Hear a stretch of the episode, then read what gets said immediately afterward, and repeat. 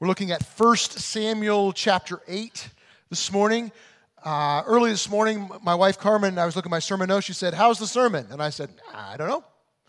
It's never the same twice, and I'm not sure before if it's decent or not. That's just kind of the way it is. Uh, but I said, You know, it will be good because we're heading to the communion table. So even if it's terrible, it will end well. Why are we getting to the communion table?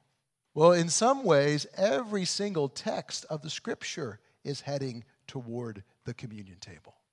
Because what we see in the, in, in the Lord's Supper and the communion table is the Savior who gave himself for us and is enthroned and gives himself to us now.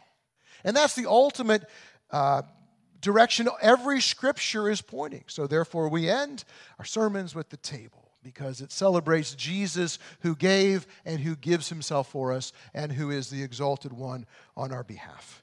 And so that's, that's, the, that's the lens through which we see all scriptures, including the Old Testament. And we've been in the Old Testament for several weeks, and we'll be in the Old Testament for several more as we look at the history of our spiritual family and show the, the kind of dysfunctional history of our spiritual family. Because Israel in the Old Testament, they make a lot of bad moves. And I think we see, like we'll see in this text today, we have a lot of Israel in us as well. And that same Savior stands ready to give himself to us in grace as, uh, as we point to him, as the scripture is pointing to him. Probably like several of you, my wife and I spent some of our quarantine time watching the Netflix special, The Queen's Gambit. Anybody watch The Queen's Gambit? Anybody play more chess because of The Queen's Gambit or thought they might? Yes online chess and all that. It's the story of Beth Harmon. And, um, you know, Beth is this young uh, female child prodigy in the male dominated chess scene of the 1960s. And you know she's going to do well when there's these times in her, her chess career when she can, in her imagination, look up on the ceiling and see the chess moves going. And she can see ahead a few moves. And the, the more she can do that, you know that she's going to do well. I do think, and I, I think it's the case that she was always high when she was doing that, though. I think was, it's a drug induced problem. But anyway, um, so I can't recommend that wholeheartedly. Uh, there it is. Uh, now, Beth Harmon was not a real person. It was made up. It was kind of like, what, what if, uh, you know, uh, uh, there was a ch- female child prodigy in, in, the 1960s. But she was made up roughly from the life of Bobby Fischer, who was a child prodigy of chess. From uh, he think he won the championship when he was 14 in 1958, and then on through the 60s. And uh, Fischer said he could look at a board for about five seconds and know the next five or six moves need to be made. I'm still getting the orientation of, am I black or white here? Uh, and, uh, and then we read that, that grandmasters, if they can study a board for, for 10 or 20 minutes, can see sometimes 12 to 15 to 20 moves ahead. Now, I don't know if that's real or not because that's a lot of intuition, but uh, nobody can know the whole board. Nobody can know all of the moves of a chess game. Because from the beginning, there are a particular number of moves in a chess game, and it is there's a number for it. It's called Shannon's number, and named after a mathematician who figured this out in the 1920s or 1930s that there are 10 to the 120th power possible moves in a chess game from the beginning. Now, for you non math people, that's a big number. How big is it?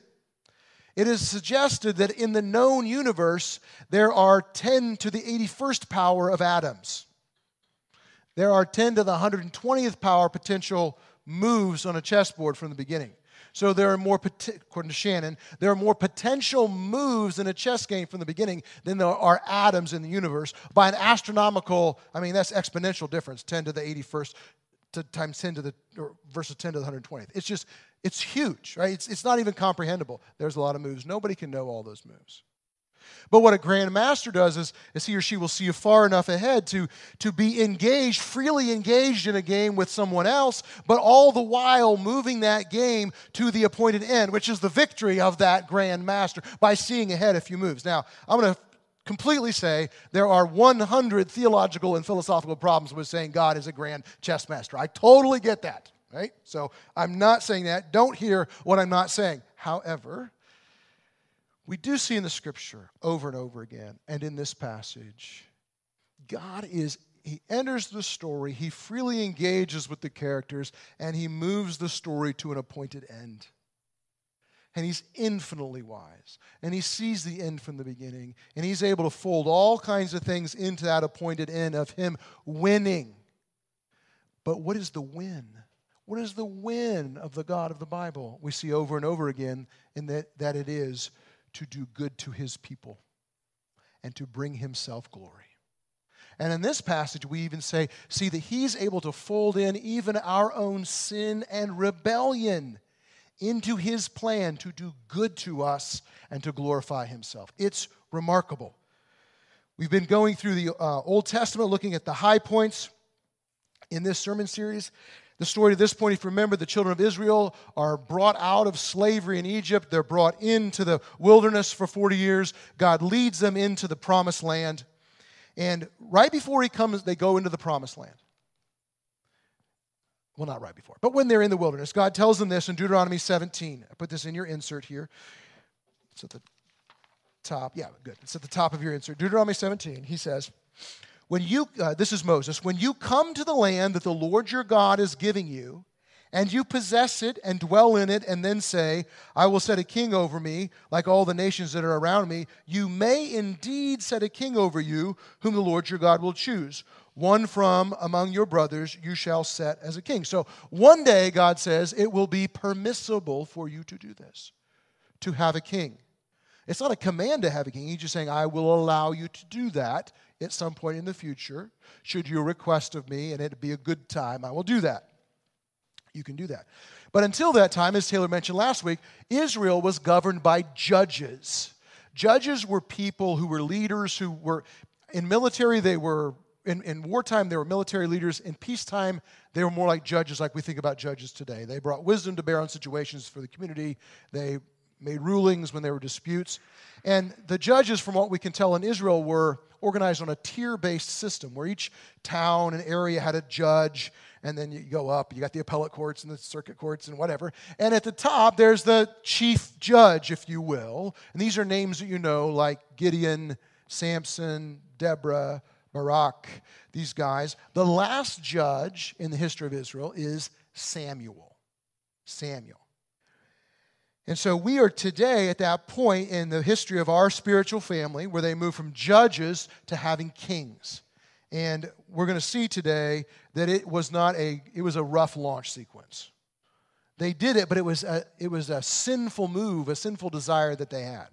And Samuel's involved in this. So Samuel's the last judge. Samuel also is in the office of a prophet. So he's the one that speaks to God, speaks and speaks to the people on behalf of God.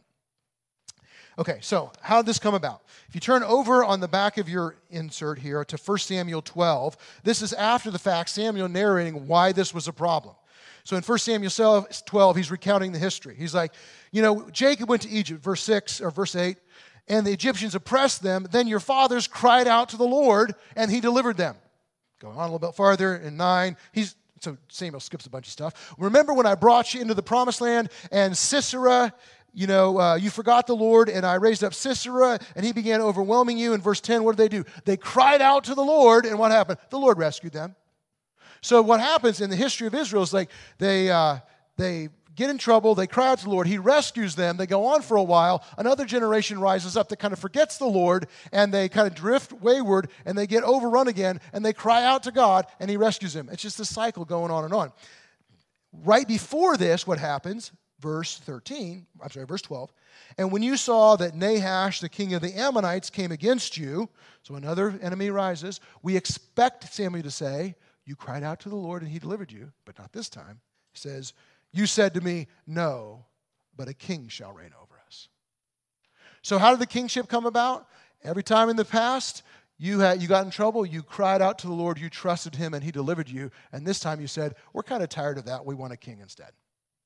We're tired of having to trust God. We can't see. We want a king we can see. That's the background of how all this thing comes about. So, the context here there's an enemy tribe, the Ammonites, they're growing in force. Israel feels vulnerable and threatened. And though God is more than capable, they want a king. They're afraid.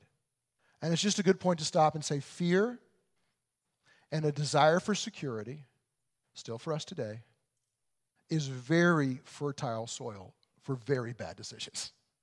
Fear and a desire for security is fertile soil for sin, folly, rebellion, bad decision making. We know this, right? We know this in our own life. I know this in my own life. Okay, 1 Samuel chapter 8, verse 1. When Samuel became old, he made his sons judges over Israel. The Bible has very little bad things to say about Samuel. He's a very faithful person. In fact, in 1 Samuel 3:19 it says not one of Samuel's words fell to the ground. That means people didn't ignore anything Samuel said. I've been preaching for five minutes. You, most of you heard like 20% of what I said. Why? Because like 80% of my words just fall to the ground. Blah, there it is, right? So none of Samuel's words fell to the ground. He was used by God. In the words he said, they, he was faithful, they were valuable. He was a good, faithful prophet of God, a good, faithful judge of God. Maybe the only negative thing the scripture in, uh, talks about with Samuel was that he was blind to the character of his own children, at least two of them. Now, we all think our kids are just a little bit better than everybody else's. We don't say that, of course, only in joking, but when we're not really joking, right? My kid's special. Um, and not special that way, but really special. Uh, we're blind to the character of our own children. It's because we love them. Samuel was no different. And he apparently set them up as sort of this junior circuit court. Verse 2 The name of his firstborn son was Joel, and the name of his second, Abijah, and they were judges in Beersheba. Yet his sons did not walk in his ways, but turned aside after gain. They took bribes and perverted justice. That is a direct quote from Deuteronomy 16 19 of what a judge must not do turn aside after gain, take bribes, and pervert justice. And the writer of Samuel is saying this is exactly what the sons of Samuel were doing. Now, there's a tradition that says actually Samuel is the writer of 1 Samuel. So, after the fact, he may be saying, my, my kids, not so good. So, this is just as an aside here. This is a sobering thing as a parent, maybe discouraging, maybe encouraging. Let me just be real for a second. Samuel was a good, faithful man. Not one of his words fell to the ground. At least two of his kids were wayward. We live in a technological society that kind of believes there's a technique and a way to do everything. And if you do this, and if you do this, and if you do this, this will happen. If you do A, B, and C, D will happen. Sometimes you do A, B, and C, and X happens. That's reality. That may be very encouraging to you. That may be very threatening to you, whatever, right? The Lord is working in the life of our own kids, sometimes through us, sometimes in spite of us. Right? That's, that's from the text, but not in the text. But I think we need to be realistic about that. Okay, verse 4. Then all the elders of Israel gathered together and came to Samuel at Ramah and said to him, Behold, you are old. Now he had like 20 years left. He wasn't that, I mean, maybe he was old, but, um, and your sons do not walk in your ways. Now appoint for us a king to judge us like all the other nations. So the tribal leaders got together, they conferred, and they came to Samuel because they saw the writing on the wall. Samuel, you're not going to last forever, and probably one of your two sons is going to take your place. Neither of them are good options. And I think what they should have done, what would happen in the rest of history, because Samuel was also a prophet, they should have come to Samuel and said, Can we be honest? Your sons are not fulfilling Deuteronomy 16, 19 mandates of what judges should be. Could you please inquire of the Lord and see what he says? Instead, they dictated terms to Samuel and said, You give us a king. But he's the, shouldn't, he, shouldn't you ask the prophet to inquire of the Lord? They were tired of that. You give us a king. They were more interested, I think, in structuring a system that freed them from the burden of trusting the Lord. It's, it's easier to trust a king you can see than a God you cannot see. Even if that God you cannot see, when you trust him, delivers you every single time as he had, eh, they still found it easier to trust a king that you can see. Verse 6 But the thing displeased Samuel when they said, Give us a king to judge us. And Samuel prayed to the Lord. So, why was he displeased? Well, partly it was the implicit rejection of him. We don't want you, Samuel. And we don't want your decisions, which were to have your sons. And probably he understood that was some faithlessness going on, as it goes on to say in verse 7. And the Lord said to Samuel, No, obey the voice of the people in all that they say to you, for they have not rejected you, they have rejected me. They have rejected me from being king over them. According to all the deeds that they have done from the day I brought them up out of Egypt, even to this day, forsaking me and serving other gods, so they are also doing to you. Now then, obey their voice. Only you shall solemnly warn them and show them the ways of the king who shall reign over them. So God calls out their real motive here. He says they don't want me reigning as a king over them in the way I see fit, which to that point had been this He would set them apart from the nations in that they wouldn't have a king. They would be set apart as a people who had access to a God they could trust and run to and call on who would deliver them every single time. That's how they were set apart. And they could no longer bear living by faith. And so we've got to live by sight. Now, by the way, when we think about, think about Israel in the Old Testament being a nation, the New Testament corollary to that is not any nation we know of today, like America or Argentina or Bhutan or whatever. Like, it's, it's the church. That's the correct way to read the Bible. The Old Testament Israel is the New Testament church. That's the, that's the way to understand that movement, not like, don't put America in there, right? Um, they, uh, just as an aside, I, there used to, the National Day of Prayer used to quote, quote Second Chronicles 7.14, if my people who are called by my name will humble themselves and pray, I will hear from heaven and heal their land. Say, God will heal America if we pray. That's just not how the Bible works. Right? So America is just a country, just a country, maybe a great country, whatever. It's just a country. It's not the nation of God's people. It's a nation where God's people live, as is everywhere, even places like Russia. But it's just a country, right? Um, and he says, Let them have their king, but I want you to give them this prophetic message about what a king will be like. And this phrase, the ways of the king, probably mean the ways of all the kings that will come. And in fact, most of the kings that did come in history after this were the same way. They were not good. And so God gives them what they want, but it's not great. It should give us a little pause to acknowledge that God, just because God answers prayer or fulfills a desire, is not always a good thing.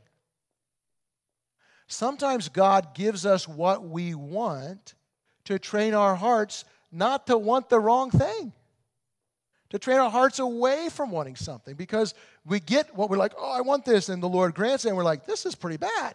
I don't want this at all. Why would God give this to me? To train us what we want and don't want. Sometimes it's a gift, right? It's a, it's a discipline, but this is what He does here. You want this, you don't really want this. Oh, we want this. Fine, you can have it. Eventually, you will say, we don't want this. It will make them not long for a human king which was the whole point. So Samuel speaks to the people about what the ways of kings will be like. And I want you just to listen to this as good Bible readers, listeners. You know, anytime in a biblical narrative where a phrase is repeated a few times, you say, oh, I wonder if this is uh, intentional. And it's intentional. So just listen. I won't make it hard for you.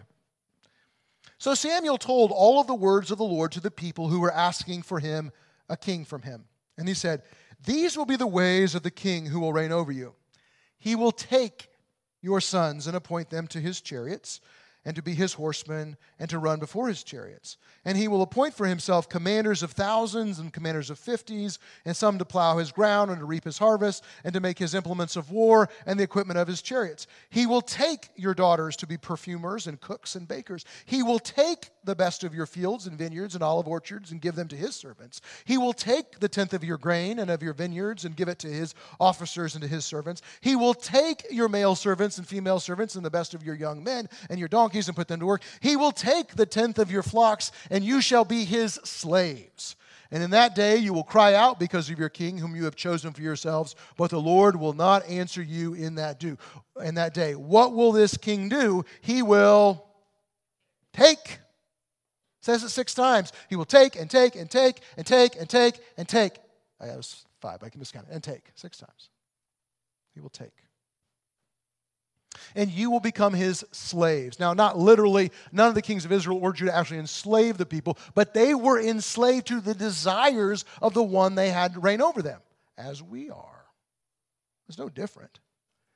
And this, um, as an aside here, whether right or wrong, this is often a biblical reason advocating for limited government when possible. You may not agree with that. I'm just telling you, several people will make that argument. This is a biblical reason advocating for limited government. Because when sinful men and women rule, they take. They take. And if we ask the government to do something or more or grow and utilize more resources, there's only one place for a government, be it a democratic government or a kingship or an oligarchy, to get those resources the people, right? Or they can just print more money and get it from the people later. But they get it from the people. There's no way to not get, when we ask the king to do more and to do more for us, he's like, okay, at your expense. That's how it has to happen. Now, no politician is going to campaign on those promises, right? I will make all these promises to you, and they're really promises to take more from you. Like, but that's kind of what happens. It doesn't matter if you're left, right, center, that's all that happens. Um, I'm just telling you that is an argument. I'm not saying it's the only one about government, it is one in Scripture. And Saul did this. Saul, the first king, did this. And Solomon did it a lot more. And so the people heard this from Samuel, who's the prophet of God, whose words never fell to the ground. Said, You're going to get these kings, and because they're sinful, they're not going to rescue you, they're going to take. And the people said, Oh, you know, that's a great point. We hadn't really thought of this all the way through. Thank you, uh, Samuel. We should have come to you earlier and thought this through. Thank you for inquiring the Lord and giving us this prophetic message. We withdraw our request. We don't want a king anymore. Thank you. You be the judge over us. Let's get this stuff with your, your sons worked out. Maybe appoint someone else. Maybe see what the Lord has. Great. We withdraw. Of course, that's not what they say. Verse 19. But the people refused to obey the voice of Samuel, and they said, No. But there shall be a king over us that we may also be like all the nations. This is the desire that we may be like all the nations, and that our king may judge us and go out before us and fight our battles. We want to be like all the other nations. There's one thing God kept saying to the people since they came out of Egypt, they were in the wilderness and going into the promised land is this please do not be like all the other nations in the place I'm sending you. Do not be like the Canaanites. They, they worship false gods. They sacrifice their children. Got all these twisted practices. Do not be like the nations. Do not be like the nations. I am your God. I've set you apart. And the people of Israel say, Yeah, actually, we want to be like the nations right now. Why? They've got a king we can see. And it makes us feel vulnerable and insecure not to have a king we can't to have a king we can't see. We feel exposed. Judge us. We'll have a king to judge us. So at that point, they were uh, probably determining, you know, the law was enforced by local judges. And there was probably some unevenness, right? And so a lot of theologians think what they were desiring here is like one king who can make policy. It'll be good for everybody. The next, the next leader will be the one. Everything will be better. With 2024 will be better, right? The one um, he'll go out before us. This is one who will be impressed that the other nations will see our king and be like, whoa, I don't know if we can mess with Israel. He's impressive. He'll be, he'll be, lead, he'll be you know, always ready to lead militarily. It won't be like somebody attacks and we have to cry out to God, and it's different every time. Yes, every time he does delivers, but it's different every time and it makes us scared. We want a king who have a standing army ready to go. Makes us feel safer. Of the 43 kings mentioned in Israel and Judah, only five were good. And of those five, really only two were good, like consistently and robustly. David, who kind of wasn't that good either, and Josiah. So you could make the argument that the only decent king in Israel was a guy named Josiah, who came to the throne when he was eight years old. Right?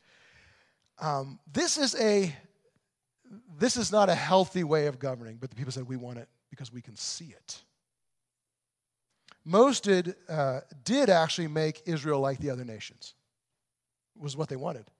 Because they refused to tear down the, the false worship places of the Canaanites. And some of them even rebuilt them and led the people's hearts away from the Lord.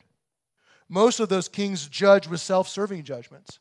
Most of those kings did not uh, go out and lead their people into battle, they sent their people out into battle.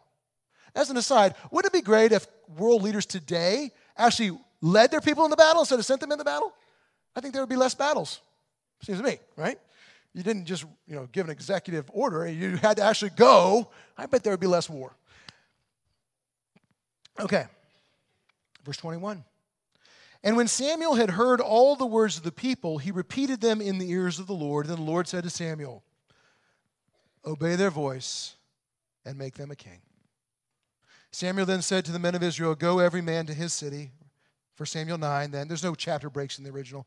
There was a man of Benjamin whose name was Kish, and he had a son whose name was Saul, a handsome young man. There was not a man among the people of Israel more handsome than he. From his shoulders upward, he was taller than any of the people. So he was a head taller than most of the people, right? And he was handsome. Tall, handsome. What better leader to lead our nation? The other nations will say, wow, this guy's impressive. We want, we, we are scared of Israel. And Israel will be confident because this is a tall, handsome leader. The same value as all the other nations. And then Saul comes and Samuel anoints him and Saul becomes the first king. Saul is the first king. Not to be confused by way with Saul the apostle. The apostle Paul is also named Saul, which is confusing. He comes 1,000 years after this king Saul, but so he's an apostle. Just, uh, just so you know, those are different names. His, his Greek name was Paul, his Hebrew name was Saul, the apostle Paul. Okay, a couple application pathways here. That was the storyline. Now let's think about the author, the God who is in this enfolding even the rebellion, as we'll see, into the good of the people. The God who was and who is and who will be tomorrow, the God who is our God, dealing with the people who still have some Israel in us. First of all, we have a king. We have a king. Our ancestors asked for a king who will take and take and take and take and take and take. What do we get?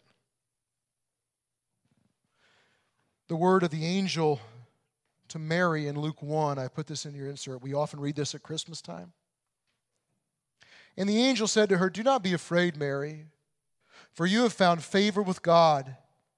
And behold, you will conceive in your womb and bear a son, and you shall call his name Jesus. He will be great, and he will be called Son of the Most High.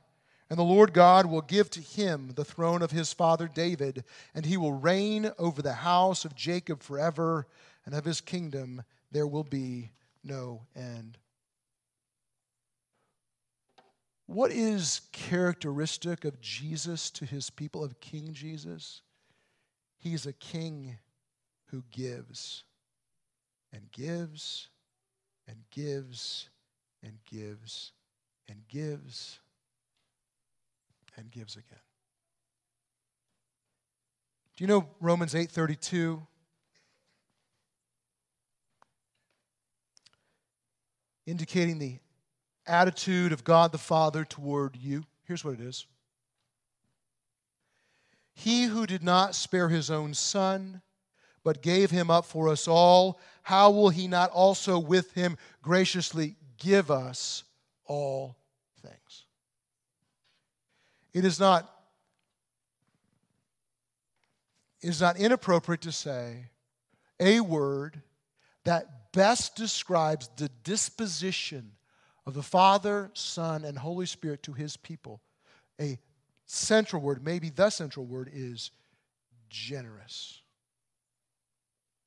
And it may be good just to ask Do I believe, do you believe in your soul that God is generous to you.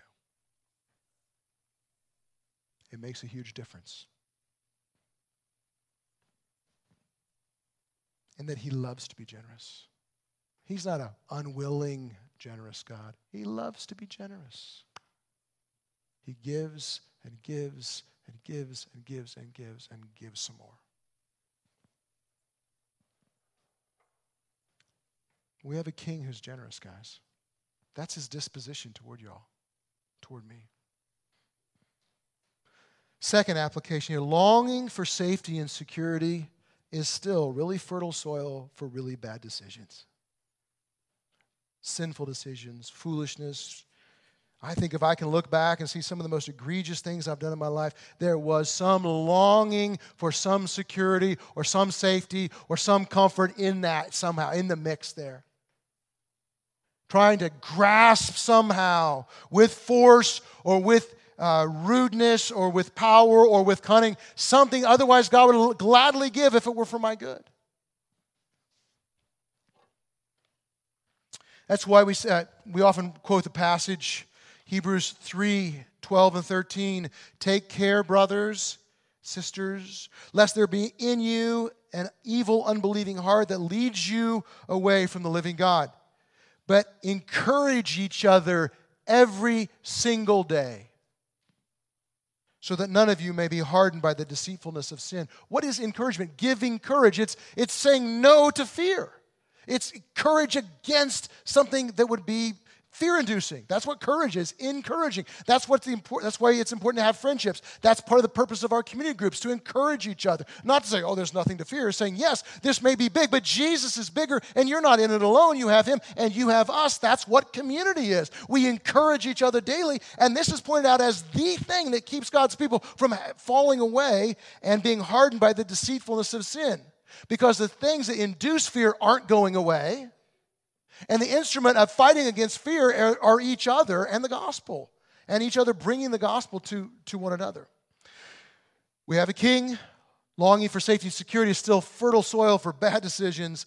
Number three, the motive of being like the nations is always toxic to the people of God. And I want to make the argument it's also toxic to the nations. Israel wanted a security that came from no longer being set apart from the nations. Oh, we feel insecure and vulnerable because we're set apart. Their being set apart was their security. They wanted to give it up so they could be like the nations. So I want to just like a couple of uh, trailheads that are in this passage and in the background here. There's, of course, thousands of ways that we long to be like the nations still today. But there are a few trailheads that are, that are begged for by this particular context. Uh, one is what was what they were doing. They were seeking hope and deliverance in the political structures of man. Right? We still do this. I've, you know, I know in my own soul, I've talked enough of you, like the last 10 years of our country have been wild. Holy cow. And there is zero evidence to believe that in you know, a couple years it'll be any better, or even this fall. It'd be wild, right? We, you know, I've talked to so many people, I've experienced myself, they're so angry and disappointed and beside themselves and overcome because of the former president of the United States.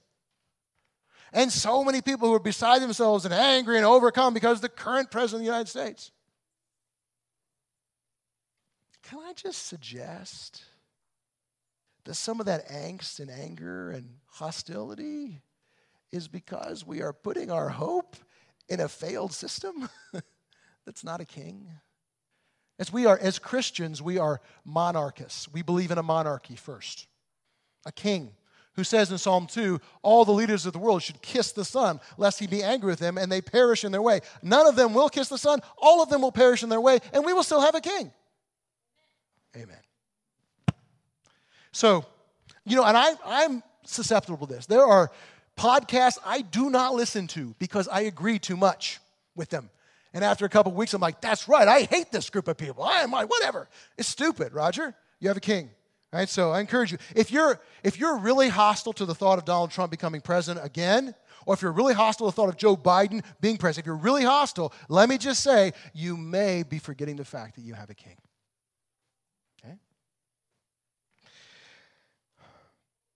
This is, if you were newer, I almost never talk about politics, but like it's one, like the one time of the year, there's nobody, there's no election going on. If we can say it, right?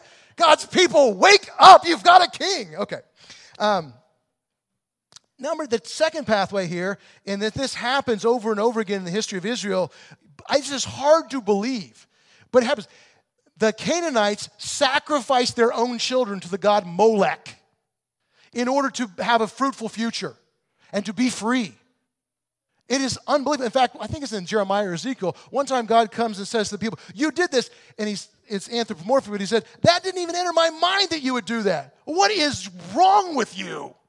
Your children, this covenantal unit of the home, you're breaking it and sacrificing your children, actually burning them with fire because you think that you will get something from that. Oh my word. You're doing this so that you can be like the nations. It's, it's a, God's overwhelmed by this. And it does seem that one of the place of contrast is often with the people of God and how, well, how do we how do we raise our children? What do we raise them to trust and value and be and do? It's been that way. It's that way now. I said in the first service, it's been maybe 16 years since my family was in like the, the depth of little kid raising. And if you are in the depth of little kid raising, here's what I want to say to you. One, it gets better and you eventually get more energy, right? Um, it may take a while, sorry. Uh, two, I, there's been even, there's been tremendous change even the last 15 years in our culture with respect to children. So much so, like just the last two weeks, some of the stuff come out from the executive director of Disney. It's just like, no, we're going to try to corrupt your children. Like, no, it's just out there now. Okay. I said, what we're doing. We're not, we're not going to hide it anymore. I'm like, oh, wow, this is. And I don't know, that's not necessarily a political statement for me. It's just like, wow, I guess it's just out there. We're going to talk about it plainly. We kind of always knew, of course. All you have to do is watch Disney shows to know that, that there's a lot of stuff in there, not even hidden. Um, and I am, by the way, that crusty parent. Anytime we watch a movie with our kids, we're like, oh, let's stop. Let's talk about the presupposition that's in that thing, right? So I'm not saying you have to be that way, but please don't be naive. The covenantal unit called the family is certainly under attack. I'm not saying from the left or from the right, I'm saying from Satan, from the, from the power structures of this world. It's not new. It's supposed to be back in Jeremiah, God saying, What are you guys thinking? It never entered my mind. Right? Um, this, and there's lots of ways, right? The, the, the, the sexual practices of the Canaanite culture were always tripping the people of God up. And so, what we live as a contrast society is what we say. We could say we, lo- we live as the people of God now as loving dissidents to the culture at large. And we love you, but no, we can't go there. Sorry. It's just the way it is. You don't like that. Okay, sorry, this is the way it is. We are the people of God, set apart by God. We're going to live in this culture, we're going to interact with this culture, but we're not going to say, we, by God's grace, say we don't want to be like the nations. That was toxic to the people of God. And every, every group in history of followers of Jesus said we really want to be like the nations, whether it's aligning ourselves with political power or aligning ourselves with the whims of cultural morality, those groups disappear. They have disappeared every single generation. And then a new generation rises up and forgets that and says, this time will be different, and they disappear again. Right? That just happens. It just happens over and over. Okay. Um, so we want to be loving dissidents. And what I want to say is it's not just toxic for the people of God, it's toxic for the nations. Over and over in the Old Testament, in Exodus, Deuteronomy, then in the New Testament, 1 Peter, God says to his people, I'm making you different, that you would be a life giving contrast to this world. If you're longing to be just like this world, there's no contrast. You could live in a way that shows that you are the foretaste of the coming kingdom, what it means to be full of Christ and love each other with a, sa- a sacrificial, deferential, honoring, life laying down love. And the nations could have the opportunity to say, I want to be part of that. Because that's where the future is going. But instead, you're saying you want to be like the nations and you're giving up. You're giving up your missional uh, witness to the nations. Okay, sorry, that was much longer than I intended. Number four, God will sometimes give us what we want in our rebellion to help us long for what we really need. I already mentioned that. Therefore, assessing our life by external circumstance, not the optimal way to do it, is the disposition of the heart. Number five, no matter where we find ourselves, no matter what mess we've made of our own life, no matter if it's the consequences of our own sin or rebellion or the sin of other people against us, there is a way forward. in the midst of present trouble, however it arose. I think this is so encouraging. And we're going to end with this. If you turn back to 1 Samuel 12 again on the back of your page. Israel asked for a king because they were in rebellion. They didn't want to trust God, and they asked for a king who is, and most of them are destructive. God says, Fine, you can have what you want. It's a mess of their own making. It's plan B or C or D. Check this out 1 Samuel 12, 13, at the bottom of that passage. And now behold, the king whom you have chosen for whom you have asked. Behold, the Lord has set a king over you. Sorry. Verse 14. If you will fear the Lord, or revere him, and serve him, and obey his voice, and not rebel against the commandment of the Lord, and if both you and the king who reigns over you will follow the Lord your God, it will be well. Yes, this is a mess of your own making. Yes, this is a product of your own sin and unwillingness to trust me. Yes, it's plan B. But with me, plan B is now plan A. And you have but to trust me and to be faithful and to revere me and to hear my words and to respond to them. So um, I don't know where everybody is today. Maybe you've made a mess of your life. Okay. Maybe things are not what you would expect, not what you would hope. Maybe you are bearing the burden of others who sinned against you in profound ways, and it's very difficult. What's the way forward? Trust, hear his words, reverence, faithfulness. It will be well wherever you find yourself, the reality is God is willing to give us good simply as we walk in faithfulness. Why is that? He gives, He gives, He gives, He gives, He gives, and He gives. This is the nature of our God. He's already given us the greatest gift of Himself. He does judge us, He is a king who judges us. What's the judgment? Covered in my righteous robes. You are, we've already said it, you're forgiven, free, and restored. He does go out before us and fight our battles. He even fights by taking our own sin and our sluggishness and our slowness to trust and our willingness to distrust. I take it and fold it back in his intention and his plan to do us good and bring him glory. And he will do it over and over and over again. And that's part of the reason we go to the communion table every week and this week.